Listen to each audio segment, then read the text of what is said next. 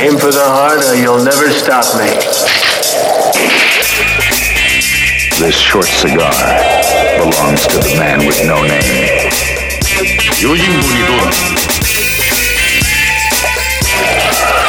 I mistake. Walk off and...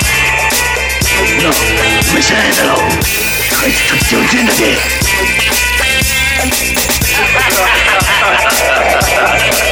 I don't think it's nice you laughing. Hey everyone, welcome back to Sleazoids, the podcast where we go down the rabbit hole of 20th century genre fare from the most influential canon classics to the trashiest exploitation films we can get our hands on, and invite you to tag along and help us in creating a canon of sleaze.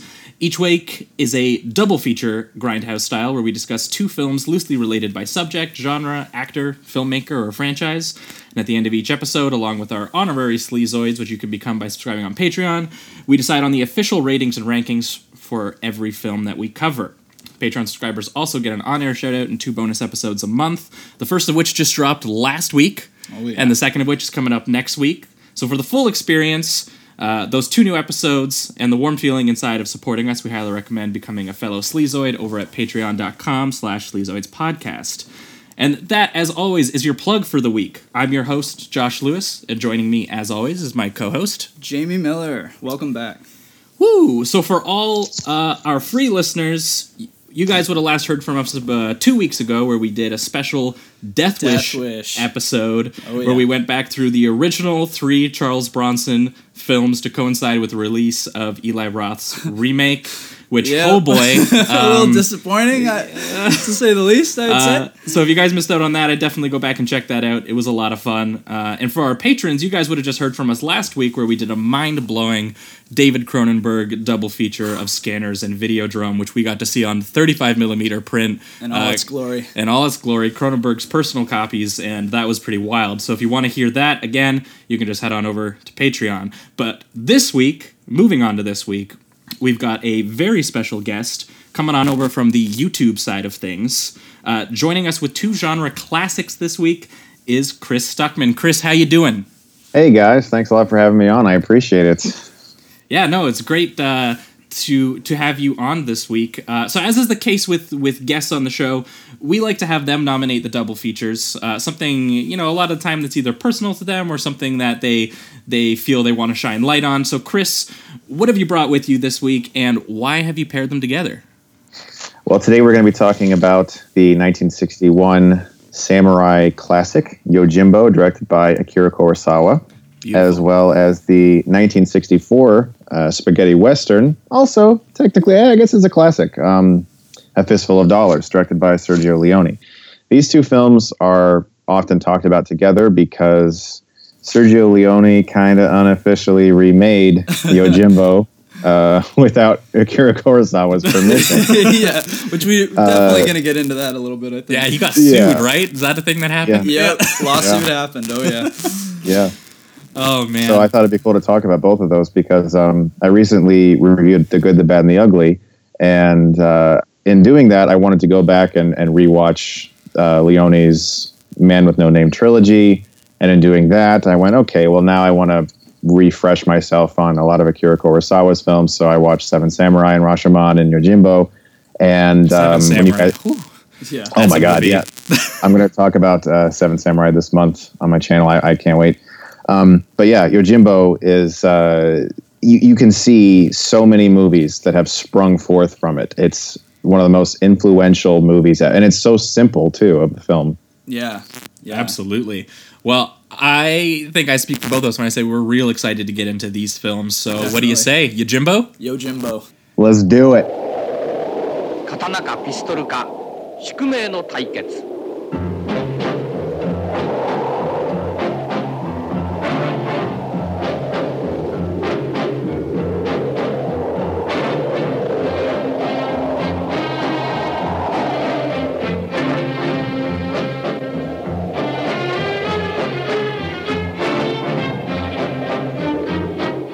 こっちに来るんじゃねえ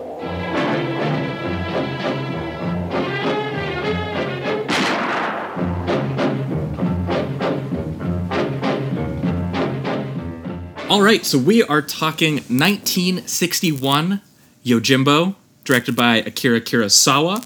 Uh, this film stars Toshiro Mifune. I don't know if that's how you say it. Chris, you might know better than me.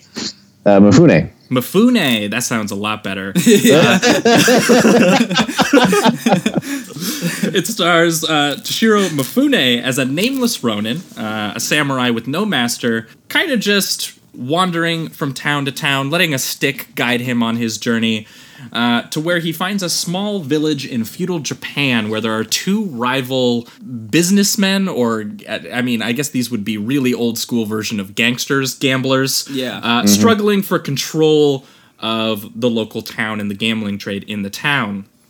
Uh, so taking the name Sanjuro, which I believe he would later use again in the film actually called Sanjuro, um, this Ronin uh, convinces uh, both sides that he's going to be their personal bodyguard, uh, but really what he's setting up is a way for himself to artfully start a full-scale gang war between both gangs and hopefully end up himself on top of both of them. Yes, yes, exactly.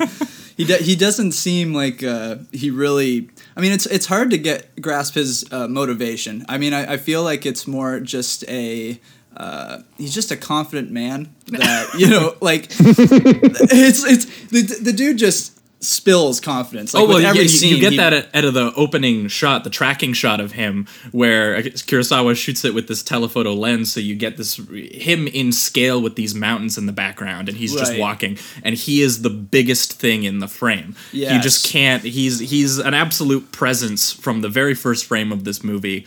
Um, and yeah, his presence drives what is basically the rest of the film. Right, and something else, uh, the, the the score that's just abruptly brought out right in the very beginning. Like it starts with a punch. Like Yeah. there, there's no you know subtle like he's just walking you know down a field or something like that, and you know some subtle some subtle score of some kind. It's it's truly abrasive, and uh, I feel it sets the tone for the film as well. Absolutely. Yeah, I, think uh, one of the things that definitely drives him um, early on is, is definitely money. Um, he is basically balance. It's like it's like a balancing scale where one side will offer him a little more money, the other side will offer him a little more, and he, he kind of plays them both. To it's one of the things I like about him is that there's a few moments where uh, some humanity shines through. Um, like when uh, later this he finds out that there's this really like messed up domestic issue happening with this woman and he tries to you know let them escape and you can see some humanity in him but for the most part he's kind of he doesn't really give a crap really Yeah, about about it.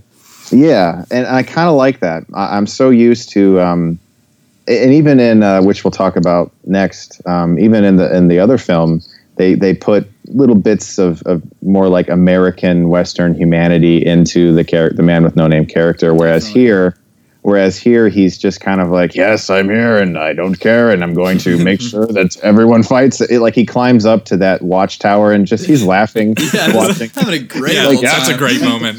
massacre. I, I even love because you, you mentioned that he you know he gets involved in a domestic situation where he's going to help this woman and her uh, uh, or I guess the husband and his wife kind of get out of the town and even when he does that they're trying to thank him and he's like you are weak get away from me Yeah, yeah. It's great. Yeah, and, and what it kind of feels like is uh, Kurosawa himself was inspired by American westerns, especially the the '50s ones that were happening at the moment, and he felt they were kind of just a little prestigey. That they were. Yeah, that, that he the, called them preachy as well. They Yeah, that they were- they preach too much. He said. Yeah, that the, the Western heroes were like these folk heroes, these good men coming into town and fighting for the right things. And he was Right. like, wouldn't it be more interesting if you have this dude who doesn't care about any of that? And honestly, he really d- just in it for himself. it uh, works for it, the money. you It makes this a really fascinating portrait of, uh, you know, violent men and the cycle of violence that's going to continue with them, which is a, a staple of all of his work. Seven Samurai, probably uh, his biggest one about kind of the the real consequences of violence and living these lifestyles. Yeah, there was a YouTube channel called Every Frame a Painting that's no longer around anymore, and he had a really excellent video about Kira Kurosawa, and uh, it was called On Movement or something like that, where he talks about the way uh, Kurosawa uses weather in films, uh, specifically rain and wind, to create depth in his in his images and his frames. because this is a small town. It's not really that big of a place to be filming an epic in, but Yeah. In a, in a way, this is It feels kind of like a, huge, though. it Yeah, does. It's like it. a little mini epic, and like the way he uses dust so much in the film. I was reading up on the uh, the making of the movie, and I guess they brought uh, truckloads of dust and, and dirt in, and, and and when they were blowing it around, it made a lot of the actors have a hard time even keeping their eyes open because the dust would keep getting in their eyes. Uh, but it, it really worked out in, in in the frame because it just makes every image look like it has so much depth. Absolutely. Yeah, he he really likes to use these these long lenses that really make things pop in the frame because whereas Mm-hmm. a lot of people and including Leone himself who would later in the Fistful trilogy use a lot more wide angle lenses you you see a lot of his his planes and his backgrounds whereas with Kurosawa he's he's a lot more focused on just what is in the immediate surroundings of some of these characters um, and so he how he makes that he, how he gets the surroundings and the geography is by what you said uh, movement that he'll which is what makes this film feel just so modern. Like i was watching it and i was like this is from 1961 and i feel like i'm watching a movie that was made maybe not today but not that long ago. Yeah, just because absolutely. the the way that his camera moves and the way that he he, he picks up all of these surrounding objects in the frame and the way that he cuts especially um, i love the bit where the two rival gangs are on opposing sides and he's cutting between the two different sides as he's going up as uh, yeah Mifune's going up into the tower Yeah, and, the such. groups are actually shown as kind of cowards towards each other as Uh, well. yeah. they're, they're, they're, they one of them starts to run, and then the other starts, and they back up, and then they keep going back and, and forth that's that way. that's one thing too about Kurosawa. Kurosawa was funny, which Yeah, a lot of yeah. people I think because he's such this canon filmmaker that people look back on and these you know he made these black and white subtitled films. and they're get- gritty too. Like, yeah, people yeah. get a bit of just like uh, you know they think of him as, and he is an art filmmaker. He is, Mm-hmm. but uh, especially with this film, um, there there's a real comic violence to the way that this is done, which again sort of Yeah. translates even away from something like Seven Samurai, which takes a lot of that very very seriously.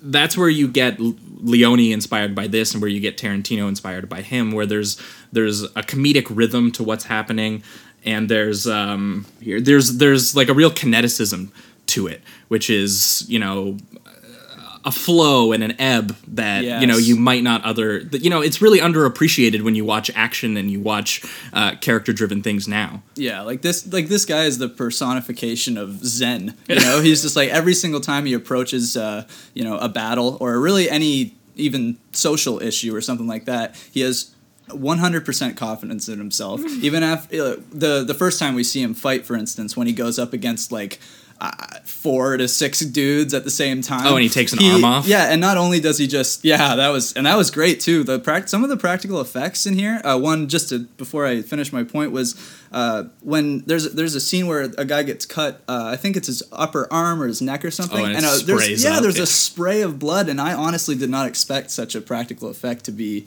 uh, used. It really actually got me. I was like, damn, that was some heavy. well because that's almost like an 80s splatter film Yeah. technique being Yeah, really used did- in a 60s especially with the with the rest epic. of the movie, how they're kind of just doing slashes and there's no real, um, you know, you don't see the cuts or anything, obviously because they they can't couldn't do that, I'm sure. But yeah one one thing i really appreciate about uh Kir- Kurosawa is again how he he likes to fill his movies with a, a lot of detail because his his premise, uh, as Chris mentioned, uh, it's very simple, um, and which is why it was so easily translated to the western and was inspired by the western because westerns again very simple premises, but there's there's a richness in the uh, the details of the stories and of the characters, and in this one in particular, there's lots of little nice touches like the the dog who comes running out of the town with the with the severed hand. It Yeah. really sets which the is great. Yeah. that's so great because like um, Akira Kurosawa, he was looking for a way to basically set up that the town was evil and, and that there was mm-hmm. something something to be feared there. And that image is just, it's perfect. You you have like this you know nameless wandering guy just approaching this town, and here comes a dog holding a severed human hand. It's it's a great image. Yeah. Yeah, it really says something and sets you up for what's about to ensue. Yeah, it also kind of speaks to that uh, comedic value that he throws into his films as well. That you Because it's shocking. shocking. 'Cause- Yeah. yeah, 'cause- and it's also, I mean, the way that the, the dog is holding this severed hand, but it's a dog, so obviously he's got this kind of pounce to him. He's happy, he's having a good day, but he's holding a human severed hand. yeah, and they're- also have uh, the dude. I forget what the disease is called, where you you sort of Oh, the- grow the tall- irregularly. yeah, yeah. yeah. The, he he kind of looks like the giant from Twin Peaks. He has like the same thing. Yes, who definitely. who we saw just last year. He was in uh, Gerald's game. He played the Moonlight Man. Right, So he has that kind of look about him, where he's this really just big man. And the first time you see him, he's holding like a giant wooden hammer. Yeah, and I was uh, immediately me I was like, who is this guy? I want to know who this guy is. this is a little a little irrelevant, but it actually reminded me of uh, the Arkham games with the giant guy and the hammer and the clowns or whatever. it was like I It's think funny, there might be I- some influence there. I thought he reminded me of um, Jaws from the um, from Moonraker, the Bond film. Uh, oh yeah. And I, I actually for two seconds I was like, no, that, that no, that can be him. And, and then as soon as I saw him in up close, I was like, okay, no, no, never mind. That's, that's totally, yeah. totally different person. But yeah, he was such a great presence because, and, and it, and it kind of goes hand to hand with what you were saying about Akira Kurosawa, um, kind of being heralded as this art filmmaker who made black and white films with subtitles with foreign language um, that were th- over three hours long. And oh my god, I, I can't watch that. But like he he was kind of an entertainer. Like, Absolutely. he was way more of an entertainer than people really talk about, which is one of the reasons why his films have resonated so much with people. Because um, when I sat down in the past month, I I I, um, I rewatched Rashomon, Seven Samurai, and Yojimbo, and I had forgotten how funny and entertaining they were, all three of them. And and so it kind of goes also hand in hand with what you were saying earlier um, a few minutes ago about that shocking blood splatter because it it also got me too. I was like, oh damn, like I didn't expect Yeah. that. Yeah, for for real. I just I I was and especially like I said with the slashing before, um, it just it came out of nowhere and it really works because it's pretty much the only major practical effect uh, besides maybe later on The when, arm the- yeah the arm too. and also when uh, at the at the end when the um, uh, the the gunslinger Yeah. uh, he's like just lying in a pool of blood and and the pool just keeps you know getting bigger and bigger and there's even a part where he's like head first in it and the and he's dripping with his like it's crazy. It gets pretty pretty nuts. Yeah there's again there's there's just sort of uh you know he he strikes a really good tone between you know comedy and entertainment and also the violence which is i think the larger point that he's trying to make about this where he's trying to take on something like the the John Wayne, Gary Cooper kind of western, or like Shane, which would have uh, just Right. won Best Picture, uh, I think, a few years earlier. It's just that movie without the sentiment. It's like Right. you know, there's a, there's no moment where like Shane is you know, or where I guess in this case, uh, the Ronin is you know an overtly good guy in the way that Shane is in that movie. Yes, this is this is just like pure nihilism, Yeah. um, which I think would just eventually define Leone as well, which is what Leone would take from this, and I, which is why I think that the the tone that he strikes is what really resonated with Leone because he would again copy that kind of. Uh, that deeply cynical, uh, brutal violence. almost like almost like anarchy a little bit. Like he he's just. It, it reminds me a little bit of um, that speech from The Dark Knight, which is obviously you know something people talk about a lot, but where um, the Joker is talking about turning the city on its head by going to by using politics, by using guns, by using fuel, and all of those things. And it's kind of like that. Where I mean, he's not like a villain in this film, the character, Right. but he's He's just, just more doesn't- truthful about like his own actions. Yeah, and he doesn't really seem he he he has a part of him that cares, but I think the perfect image that basically sums up his character is just him sitting on top of that watchtower laughing and smiling as the two people the two warring sides are about to clash because he's just entertained by it. Um and and I love that about that character. Yeah, he views them as uh, just stupid. I think. I think he, he views himself as he, he kind of understands things a little bit better. Uh, and Yeah. when he pins these people against each other, he finds some great entertainment in it. Well, and, and, and he's Yeah. gonna he's gonna get the best deal out of it too, right? That's the whole idea. And what I find really funny about this is that the two bad sides, because com- contrast this with with you know the actual westerns where it's like bandits and and other Mm-hmm. kinds of things. Uh, here, it's just gamblers. Like Yeah. that, that's the ultimate degenerate in in feudal Japan, uh, which was you know just a, bit of a cultural difference, but it's it's interesting to see. Uh, one thing I love that Kurosawa manages to sneak into his films too, and I think we'll get into it in a fistful of dollars, just because uh, it's something you really can't translate to an American version of this, is this sort of switch in Japan to a more Western modern Japan which uh, for him he symbolizes in the presence of of guns um, in his films, which make a huge difference because in, in Seven Samurai it's a really big deal because the other team has guns and, and and he doesn't, and it's also made into a deal here where he's sort of meditating on on you know the idea that the the lone swordsman is sort of like antiquated that he's not going to last much longer because soon there's going to be sort of like a a democratized violence where Right. everyone is going to have a very easy less skilled version of killing each other Yeah. um, which is what is uh, you know one of the central villains of this film, who is the dude who only pulls out a gun through uh, the center of his kimono. Yeah. Which I, I don't know exactly why he does Maybe that, it's his heart. but it, it was it was a compelling image to Yeah, see that he yeah. would. and I got a bit of a, a sense that because they had that character use the gun, there was a, a lack of honor that that character Yes. had, and some cowardice that came with it.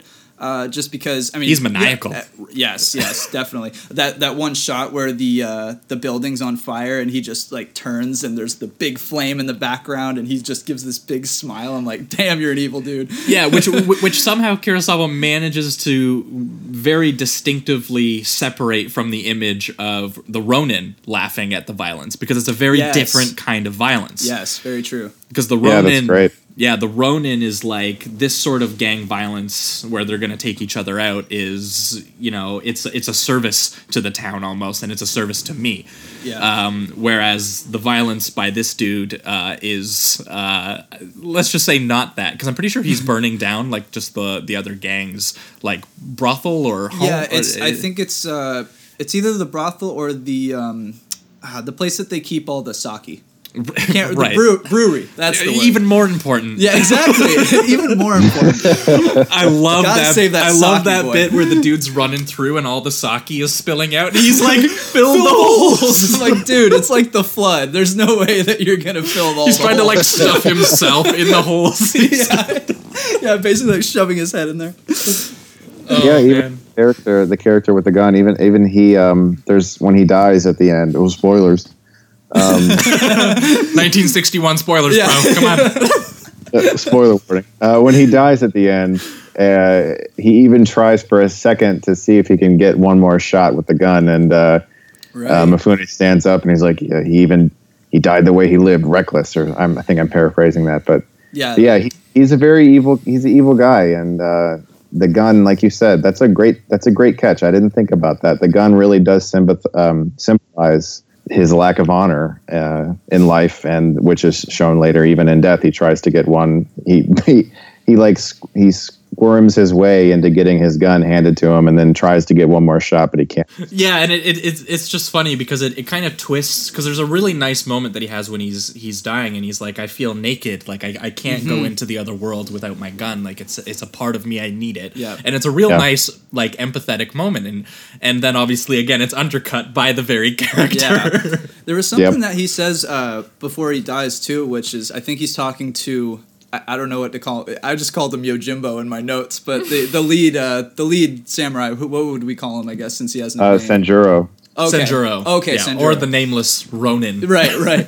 um, but he says uh, he says to him, um, "I will meet you at the gates of hell," uh, which, for one, is the most metal line I've ever heard in my life, uh, and uh, and two, um, I feel I felt kind of like he looked at that the Ronin as evil in a sense as well. Yeah, uh, an equal. aggressive, violent. Right, exactly. And I thought that that was kind of interesting. Yeah, Yeah, because I and I love too that you know basically the whole movie ends up going down where there's the, these variation on this gang war happening, um, and he's sort of escalating it, and then he becomes part of it when he gets beaten up, uh, and I, there's a, a awesome bit where he gets to travel through the coffin, which it's established earlier on that the coffin maker is the only man in town turning a profit which again is just Yeah. a really nice detail that really kind of sets up this whole thing. But what he says death and destruction has just happened for an hour. The town is ripped apart. Uh, you know a Everything's few, on fire. yeah a few people have survived. And he has this great line where he's just like now there will be quiet in this town. My, Oh, my right. work here is done. My There- there's no re- there's, there's no welcome. rebuilding phase. It's Yeah. just it's I'm a- out, yo. Yeah, you're welcome. I did it.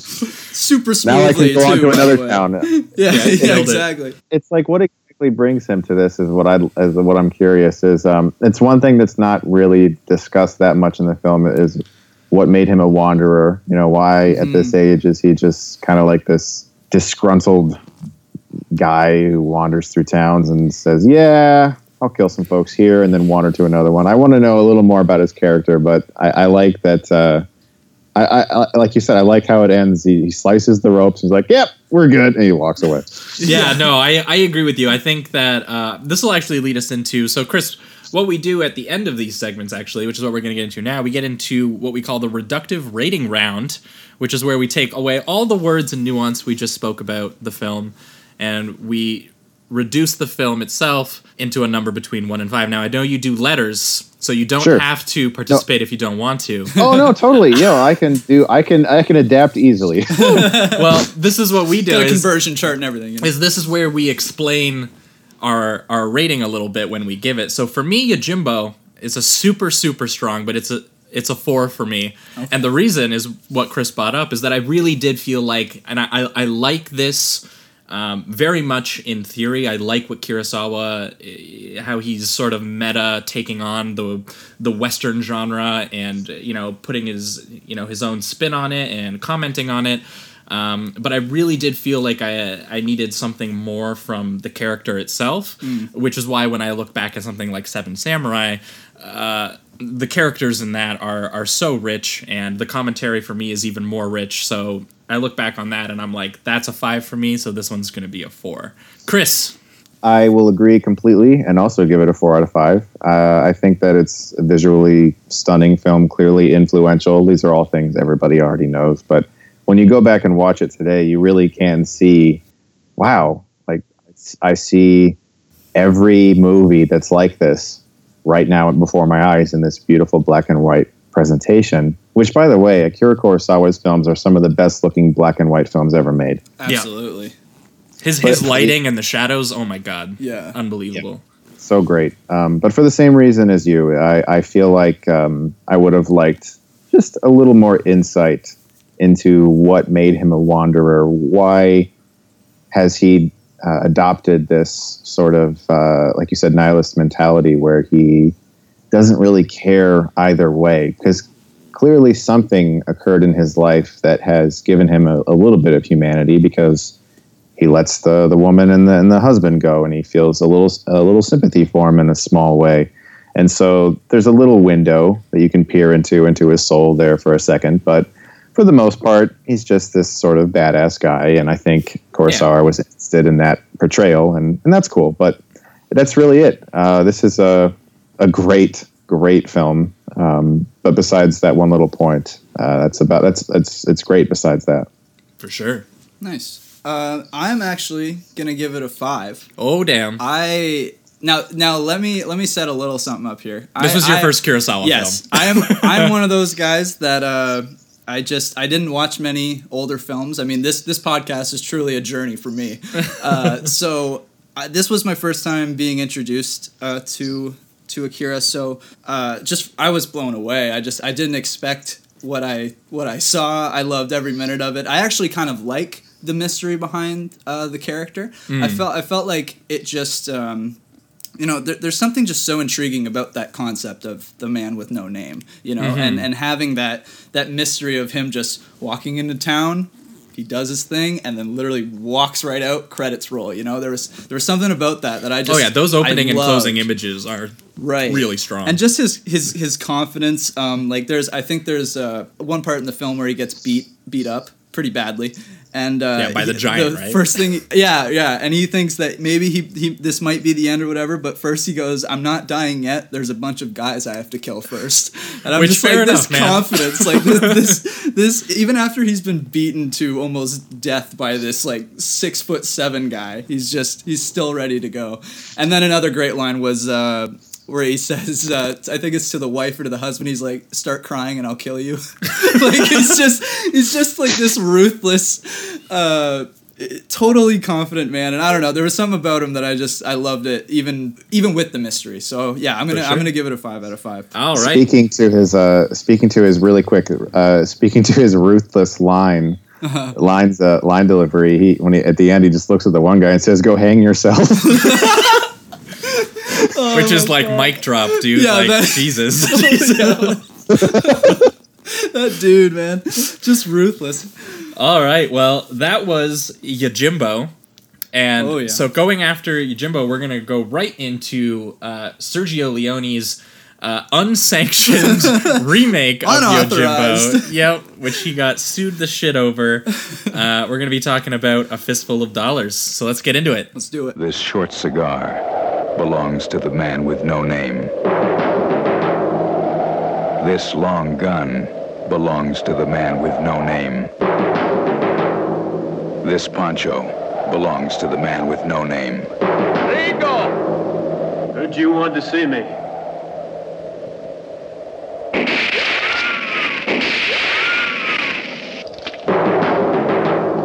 What's wrong, Ramon?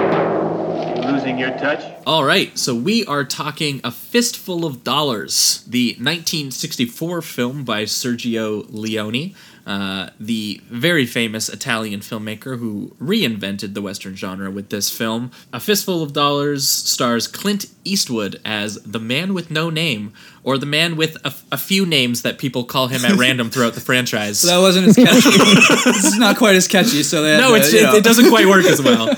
Uh, but a fistful of dollars has him the exact same as the uh, nameless Ronin of uh, Yojimbo entering instead of a Japanese village, a Mexican village, uh, in the midst of a power struggle between three rival brothers and the local sheriff. When a regiment of Mexican soldiers bearing gold intended to pay for new weapons is basically completely destroyed. uh, so the nameless man, uh, Clint Eastwood, he finds himself in this situation, stuck right in the middle of a uh, weapons slash. I don't think it's a drug war. I think it's a weapons war. Yeah. um, right in the middle uh, of the Mexican government and the American government and uh, Mexican gang and uh, some other some other uh, Americans. Uh, and he starts selling information to both sides i for his own benefit. So loosely, this is the exact same movie as Yojimbo beat for beat. Pretty much, Uh, yeah. yeah. Even like they just like they got everything from like the the dogs replaced with a guy on a horse. Yep. You know, like you just got They, they got like the that. coffin maker. They Yep, got they got the yep. nice uh, like uh, tavern owner. I- yeah, I even think they have the line um, where they're like uh, that the coffin maker is the only guy making money right now, that kind of thing. So it's even you know they they have a lot of tip tip of the hats to Yojimbo. We'll call them that. yeah. You Um, could you could call it a tip of the hat. I, I call it a ripoff, but I mean, it's it, it's still a really good movie, though. I mean, Yeah, like for what the it thing. is, it's not as good as um, for a few dollars more the next one, I uh, or cer- wholeheartedly certainly agree. not as good as a good, the bad, and the ugly. But it's still, you know, an entertaining spaghetti western. I, you, if if only it said in the credits, you know, For sure. inspired by. uh, then it would be like, okay, I feel a little better about this. yeah, it kind of does leave a bit of a, a sour taste in your mouth. Like for me, I, when, when you watch them back to back, you're kind Yeah, of like, yeah, oh, which I did. I think in the like same day. So it, it was kind of like it really was watching the same movie again, but with just somebody at the different at the helm. They Yeah, switched a few little things, you know, but Yeah. like yeah, it's it's pretty beat for beat. And, and what, what's so fascinating about an American, I mean, I guess this is an Italian Western, but to Yeah. see what is largely an Americanized Western remake of a Japanese film inspired by American Westerns, you kind of get something lost in the middle there. Yeah, yeah. where you're kind of like. The, the story works. Don't get me wrong. sure. Uh, and you know, there's some there's some great spectacle in it, and the reason that this film, you know, i- isn't dismissed out of hand as a, a remake is because the style was so hugely influential. Mm-hmm. Um, for me, you kind of you get a glimpse at what Leone would basically eventually perfect. Yeah. this is a very bare bones um, Leone picture. Seems like everything too, like Um, even the score, you hear the hints of things Oh, yeah. that are to come, you know, and the, th that defining Western score. Yeah, apparently. Morricone actually just kind of used stuff he had already written, so it wasn't even okay. written for the movie Oh, in particular. Oh, I mean, he was he wrote new stuff for the movie, but it was the the Similar main the main stuff was already just going around in his head. Okay. But then you move into a few even just a few dollars more the direct sequel, like the the Morricone score in that is just phenomenal. Like it's a huge upgrade. It's it's more mythical and operatic. Mm-hmm. Um, and Leone is a lot more uh, confident and assured as a filmmaker at that point. Um, and Le- uh, the story too is better too. I mean, in the second one with um, uh, with a lot of really great little hidden themes, like uh, Lee Van Cleef, the um, the other bounty hunter, uh, in that final addition, du- that that, final duel towards the end, where you realize that that's his sister, and all these like great themes that are. Uh, exploding in that movie We're- again we're talking about the first one but yeah I, I like seeing the evolution of leone as a filmmaker watching this movie the first one Mm-hmm. you do see like all the little it's like he's placing dominoes all around this Yeah. this area that will eventually topple yeah, but you're kind of it, it, it, it sounds like i like it i do like it I, I like it quite a bit it's just it's a little shameless you kind of have to admit it's a little shameless yeah, yeah, It, it- and it's it's just hard to watch it right after Yojimbo, Yeah, where it's that's- the exact same movie. Because Yeah. the, the basically the main thing that it does different. Because even if it did something different with the character, maybe we'd let it slide more. Mm-hmm. But I, it basically wants to have the same comment. It just wants yeah, to it be wants that mysterious, It- mythic kind of man. Yeah, and it, it wants to make the the version of of Shane where the dude walks into the town, but just it's not sentimental. It's brutal. Yeah. it's uncompromising.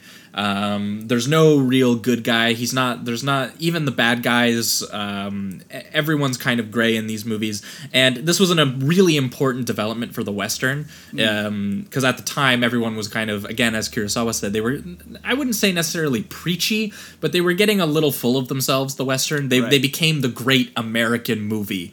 Right. Um, Yeah. And I think some people were starting to get bored by the people who, you know, there were g- obviously great movies that fit that category, but there were too many people translating it into like really boring television shows at the time Yeah. where there was all these western tv shows that were just hitting the, the same themes and the same things and you're just like how many times can you see the good guy you know take out the bandit and you know you say something different about it so these uh, so yojimbo was a, a comment on that and which makes a fistful of dollars its own comment on that except it was more widely accessible to americans at the time but what leone brings himself is his a very different style than Kurosawa. He's obviously very inspired by Kurosawa, but um, he does these very sweeping, almost cartoony um, kind of editing, and uh, the the movement especially is different. He likes to use uh, extreme close-ups um, in ways that a lot of filmmakers wouldn't have been doing at the time. They save those for the big emotional Yeah. moment. There's also a great part where uh, the at the at the end where uh, the rifleman uh, Mm-hmm. was shot. Uh, Ra- Ramon, I think, is his name in the film.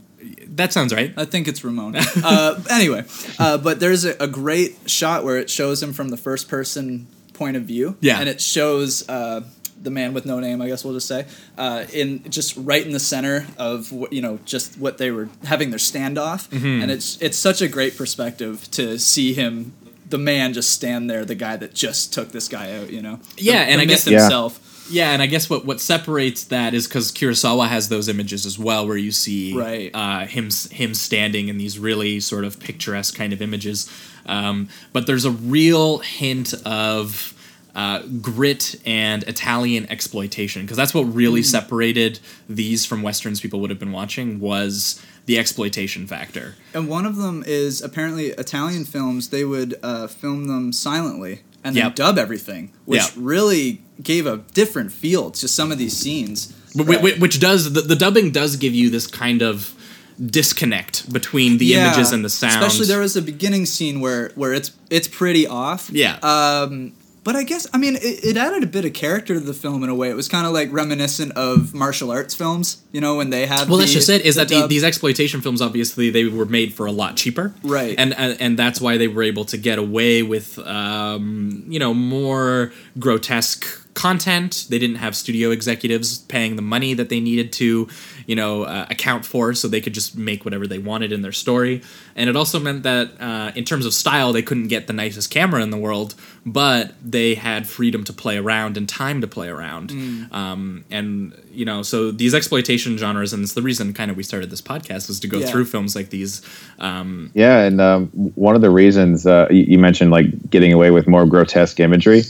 Uh, Leone didn't really follow the rules of cinematic violence in the '60s.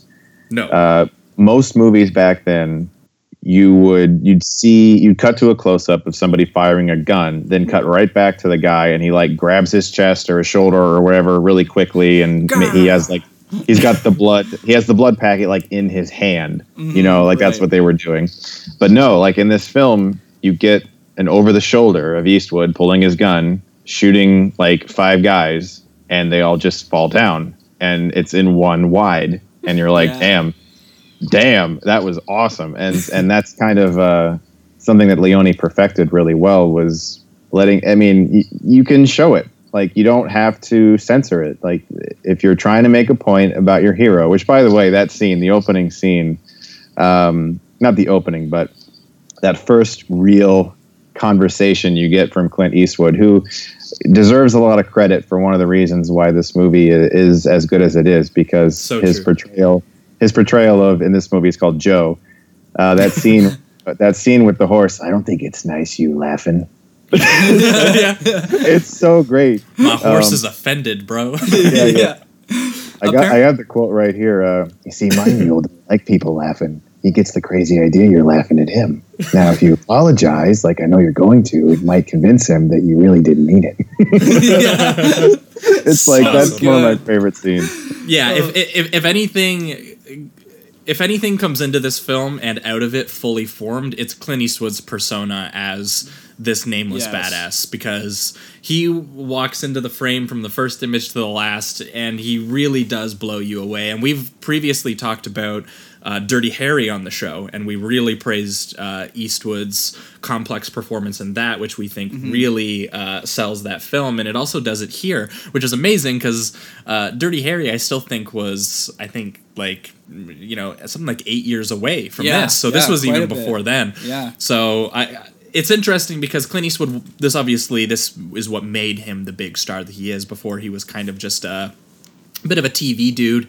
Uh, and what was funny is I researching this film, I found out that they almost cast Charles Bronson. I was literally just about to say that. and I was like, what even would this be with Dude. Charles Bronson? Because we just did And Death Charles- Wish, and I don't know, Chris, if you've seen the original Death Wish films, but Charles Bronson is pretty baffling in those films, and I, Yeah. I almost can't even imagine uh, I wanna see him in this. now. I mean, now Leone did eventually cast him in Once Upon a Time in the Right, West, so you do get an idea. But Right. Bronson was a little bit more practiced at that point when he did that film. He, Right. And he declined the film because he thought the script was bad, and which I find funny because he goes on to do Death Wish, Yeah. which like I mean Death Wish is fun, but the script is not good in my opinion. Uh, Yeah, so- Death. Wish. Death Wish is like Charles Bronson kills people. The movie, like, like yeah, like there's really nothing else to say in that sense. Yeah, yeah. It is. Uh, I just found that amazing that he was like, no, the script, the script's bad. I'm like, but you'll do trash like Death Wish. Okay, fair enough. Yeah. yeah, I was happy. I was happy that Clint Eastwood, uh, you know, evolved. The character is used in in each three films. Uh, the the sorry, the next two films, and it- the character evolves. The shooting evolves. The the look evolves. The music, especially. Um, but in this first one, you sort of you mentioned it earlier. It is kind of a bare bones look at what Leone could do, and and Eastwood to be honest, because Eastwood has a lot more range than this. We've seen that in movies like Million Dollar Baby, and but he, he's always sort of like kept in this box, and Mm-hmm. this is ass. really yeah, and, and like the Gran Torino character, you know, where he's Get off my lawn.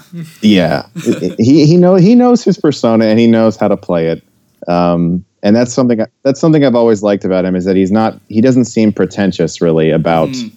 his persona or, or who he is i mean he made like 85 westerns man Yeah. Yeah. i mean Didn't like he even say so that- many That And- there was and- a lot and of trouble made- with Dirty Harry because people Yeah. didn't want to get casted in that, but he was like, "I'll do Dirty Harry." Yeah, because You because he saw he it. seems like the just he- he against saw the it- grain, you know. Yeah, well, he saw it as the cowboy brought into the police force, right? Right, right. Um, and I mean, props to him because you know he was still making westerns all the way up until the '90s when Mm-hmm. he directed his own Unforgiven, and the, you know some would say that's still among the best that there's ever been because he was still complicating his own persona. And in Unforgiven, that was a case of him wrestling with a lifetime of being this. Uh, basically a monster he saw himself as, um, which is a really complicated thing to do after that, obviously, in the 60s launches your entire career. So. Yeah, props to to Eastwood. The dude really was a true star. Um, There's also and to see him swagger and grimace his way through this is is pretty stellar to see. What was For that? sure. Uh, well, there was uh, just because we were speaking on the casting. Yeah. Uh, there was a guy, Richard Harrison. I'm not. Do you know who Richard Harrison is? I, I don't know if I particularly. No, I don't think so. Well, he was apparently offered the role, and uh, he was the one to suggest Eastwood, and he said that perhaps his greatest role in cinema was suggesting Eastwood for this film. Oh, So I thought well, he changed pretty- cinema history. Yeah, like sure. just by give him a call, give him a call. I mean, so I he- thought that was pretty. Eastwood would go on to define so many actors. I mean, it's it's pretty unbelievable. The sort of stoic badass with uh He's a little ruthless, Yeah. but he's got a little bit of a smirk to him. Yeah, Uh, just the it's fact a really he went through important so character. many people before we got to Eastwood, and he's now like he's the iconic uh, Mm. cowboy. You know, Absolutely. Uh, and one thing that this film does too that uh, I mean, again, you got to give more props to Yojimbo because Yojimbo did it first. I know you, it's almost give this whole movie props to you, Jimbo. yeah, yeah, but there was there was sort of because we, we mentioned earlier that there was you know the westerns were kind of getting into a bit of like a um, a very morally simple uh, you know the the cowboy is the folk hero the good guy um, whereas this sort of had a bit of more of a Vietnam era uh, cynicism and, and nihilism to it Yeah. and this had a little bit more time to to flesh that out because uh, you know Kurosawa might not have been interested in in Vietnam uh, commentary at that time, whereas uh, some of these were a little bit more interested.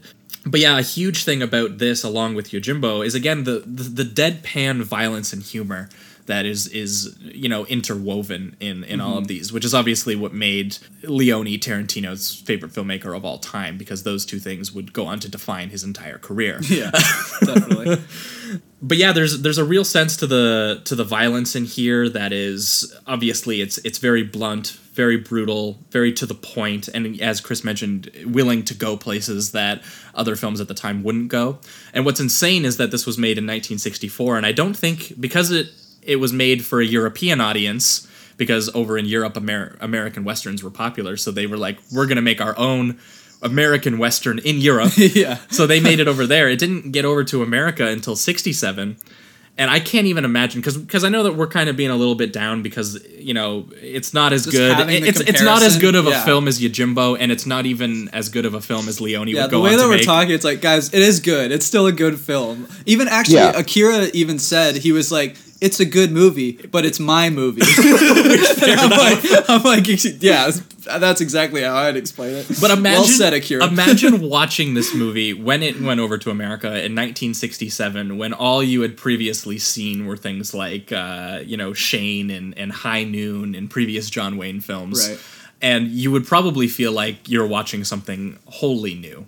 Um, yeah, totally. I'd crap my pants if I was if I was in the '60s watching this because it, it, it's kind of um, we we saw a similar um, change after 9/11 with uh, the way we approached our action films here in America. For sure. Because in the nine in the '90s, you get your Con Air, you get your The Rock, uh, you know, Yeah. Angelina Jolie's Tomb Face Raider. Off. Oh, you know, all yeah. this movie. that and, and and then like as soon as uh, as soon as 9-11 happened all of a sudden everything got a lot more dour and a lot more like terrorist themed and uh, Yeah. violence was suddenly very scary and it's the same with like you mentioned with uh, those 60s westerns when they uh, those first few uh, that were very successful were those fun good-hearted american films where you can leave going yeah that guy killed a bunch of people. Yeah. Love, like- love me, John Wayne, and my gun, son. Exactly. exactly. But leone brought that sort of uh, darkness to it. And, and it, i don't want to say darkness but i guess just um just more of an edge Yeah. that felt more like yes these are people actually murdering each other it's Yeah. not and we should it's look not at that. just yeah and, and that was something that uh, he really changed the game in regards to westerns Yeah, because there's there is something untruthful about about not addressing the consequences of this kind of violence, which obviously Yeah. these movies would have changed. And I think shortly after this came out, Bonnie and Clyde would have came out, which I know a lot of people were really upset at because it had them Yeah. doing some pretty brutal murders, and this was in 1967 or 68. Uh, so Leone kind of. And Leone was ahead of the curve on what would eventually become Americans addressing this sort of violence in their own world. Definitely. Um, but I think that that's a fistful of dollars. I think this is where we're going to enter the reductive rating round on this one. Unless, uh, Chris, you got anything you want to mention? Got any notes? No, I think you guys covered it really well, and I agree. Yeah, it's a, it's a, it's a, it's weird how when you watch it and you and just having watched Yojimbo, you're like, yeah, I see all the comparisons, and it does sort of, it does leave a little bit of a sour taste in your mouth because of that. But you have to also understand what this movie did for uh, westerns in general and how influential it was, just like Yojimbo. Um, it, it sounds like we're trashing the movie, but I mean, it's it's a really good Western movie. It's just it's also Leone's probably worst Western movie out of his most famous ones. Anyway, he's he made a few that weren't that well known, but that which reminds me, I really give me two seconds. I want to know what the title of that Western was. Oh, uh, one is uh, Duck You Sucker. that's, that's it, one. Duck You Sucker. Yeah. Yeah, because I, I just actually picked up the Sergio Leone anthology on Blu-ray. It's sitting right here. So this was a really good excuse for me to bust it out.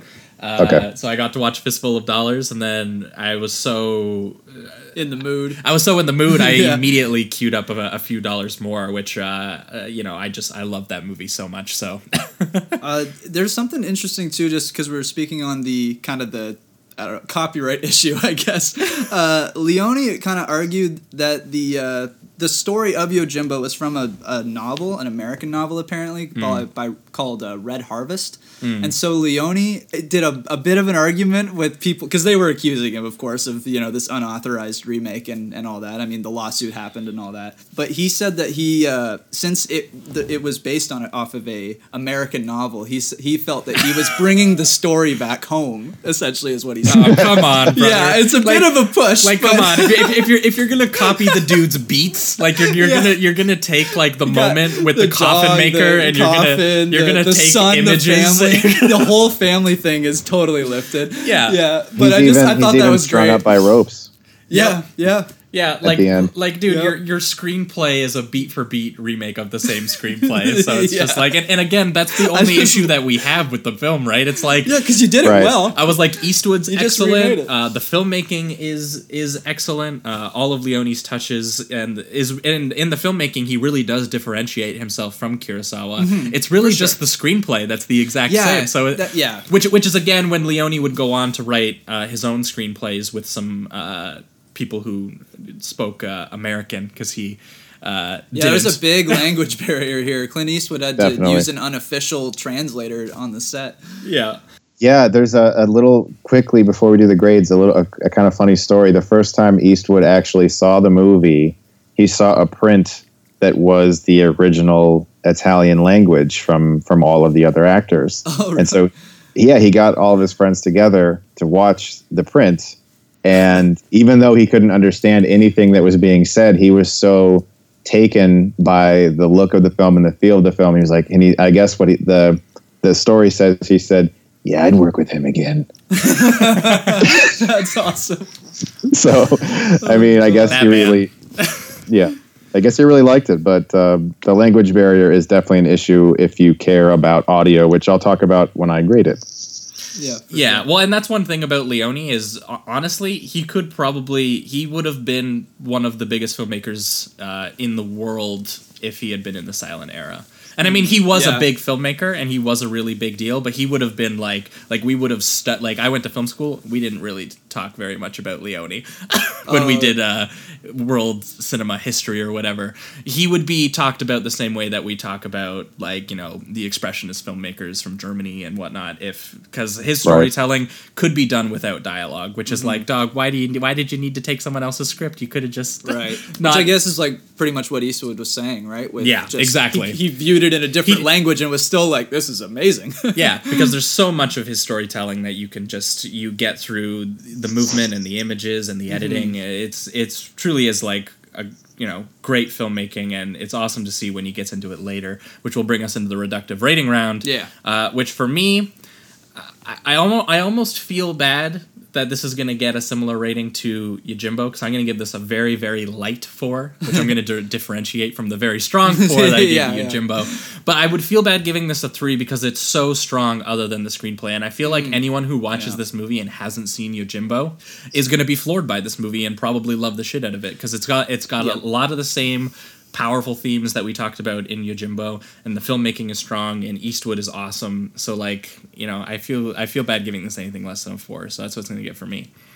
Yeah, uh, same with me, four out of five. And um, one of my one of my big issues with it is is actually the audio. I, I as you said, it was um, over it was overdubbed later. And um, when I watch a foreign film that has any type of foreign language, I I prefer subtitled. I don't want to watch the dub. So like old martial arts movies, I try to track down the original language if I can. If it's not available, uh, the only version I could find of this was the English dub version. And obviously, you want to hear Eastwood speaking English, but everyone else I would have preferred to have subtitles. And I understand that that's not uh, mainstream, and so, and so we have this this dub, and it did kind of get under my skin. This is the worst of the three for the dubbing. They they get better and better as as his films go along with that type of thing. But um, More money will do that. yeah. yeah, that's that's absolutely true. Um, but also, of, of course, the obvious Yojimbo comparisons kind of make me not be able to give it more than a four. But again, like you said, it is extremely entertaining. And if you had never seen Yojimbo, you're going to watch this and be like, "Wow, that was a really entertaining Western movie." Yeah, for sure. Um, I'm also gonna give it a four out of five. I mean, same reasons. I I, I almost wanted to give it a, th- a, A three, three, yeah, just because of the. Because at first I thought this was an official remake. When you told me when we were gonna do the show and you were like, "Oh, it's a remake of Yojimbo," I'm like, "Oh, sweet." But then when I looked it up and you know there was the lawsuit and the, I'm like, "Oh, that's that's way different. That's Yeah. a that's a different feel there." But w- like you guys said, the, the movie's just too strong. Like I just I I could not feel good Hmm. about giving it a three and. uh um, and I mean, hey, Akira gave it a an okay. He just Yeah. said it was my movie uh, that you remade. um, so yeah, I'm al- I'm also gonna give it uh, a four out of five, and I'm I'm looking forward to going down the the, the trilogy because I, I never got into westerns when I was younger, so this is me kind of getting into it for the first. All time. right, well, so I'll probably lend you the the Leone Blu-ray that'd be beautiful. there. That'd be beautiful. You're going to Yeah. have a blast, man, because each successive one gets better. Sweet, It's yeah. awesome. I'm I'm very excited, very excited. So yeah, I'm gonna give it a four out of five. Sweet. All right. Well, that was Fistful of Dollars and Yojimbo. Yeah. So, Chris, thanks so much for uh, Yes, joining us this week you. and bringing us these films. It was a lot of fun to talk about them. A little sad that uh, for Leone and Kurosawa, it ended up being uh, maybe not the ones that we were the most hyped about for both filmmakers, but it was the first time we've talked about either of them, so it was really awesome for for you uh, to bring them on. Yeah, Oh, thank you, man. I appreciate it. It was really fun to talk to both of you guys about it because um, classic films, to me, they they sort of revitalize me a little bit because there's only so many strangers, Prey at nights, and hurricane heists that, I can, that I can deal with. I, I need to go home. Love that genre. Oh yeah, uh, I need to go home, and these films are kind of like medicine to me, to be honest. They they kind of revitalize me and, and make me realize, yes, this is why I love movies. This is where uh, my love comes from, and so it was good to to take that trip down memory lane with you guys. Yeah, and For it's, uh, obviously it's a huge reason we started the show. We talk all kinds of classical uh, films and exploitation films, and this was a good combo of both, I think. Yeah, Um, definitely. Chris, this is the part of the show where we do plugs. If you got anything to plug, and I think you got a big thing to plug. I do. Uh, I actually, I noticed. yes, uh, uh, I wrote a book recently with a bunch of authors, and uh, it's called Anime Impact. It's uh, coming out April 15th. It's uh, all about the influence that Japanese animation has had on our culture and the the films that we see here in America, uh, the Western kind of influence that has come about based off of tons of anime, um, classic titles: DBZ, Naruto, One Piece, Sailor Moon, Studio Ghibli films. But there's a ton of very niche titles in the book, movies and or TV shows that aren't commonly talked about. That I'm really excited for people to read. Um, I, a lot of it is written by me. Uh, most of it is, but there's a ton of work that's been contributed by authors like Ready Player One author Ernest Cline, Um, cool. uh, Mark Crilly, author of uh, author and artist for Brody's Ghost and Miki Falls, two mangas. A ton of YouTubers, Nostalgia Critic, Doug Walker, Robert Walker, Comic Book Girl 19, uh, Bennett the Sage White. Um, and but what I'm most honestly excited about is the fact that the book has uh, tons of submissions from people who aren't necessarily known, but I, I I know them and I know that they are fantastic writers and they've been writing for years and they've never had an opportunity to let their voice be heard. That's um, awesome, That's, dude. yeah, that's great. Good on you. And they're included in the book as well. And honestly, uh, they submitted some of the best entries. And my original kind of theory I had when I talked to the publisher was if you talk to somebody who's wanted an opportunity for their entire life but never has been given that opportunity, they are going to try so hard Oh, to make yeah. the best the best work they can. And I, and I was and I was right. They I, those were some of the best entries I got submitted. So I'm really uh, excited to share it with people. That's awesome. awesome. And they can uh, pre-order that on Amazon, right? Yes, sir. Amazon. All right. Well, we're going to throw that link in the description. So if any of you guys out there are interested in picking up that book, uh, I know I am. I would definitely Thank go you. go check Thank, that thank you. go check that out. Um, and yeah, so for that's it for this week on the show. Uh, next week, for any patron uh, listeners, we have our second bonus episode coming out. Uh, where we're going to be taking a deep dive into uh, more Vietnam inspired action films. We're going to be taking a look at Rambo First Blood, and we're yeah. going to be comparing it to uh, Rolling Thunder.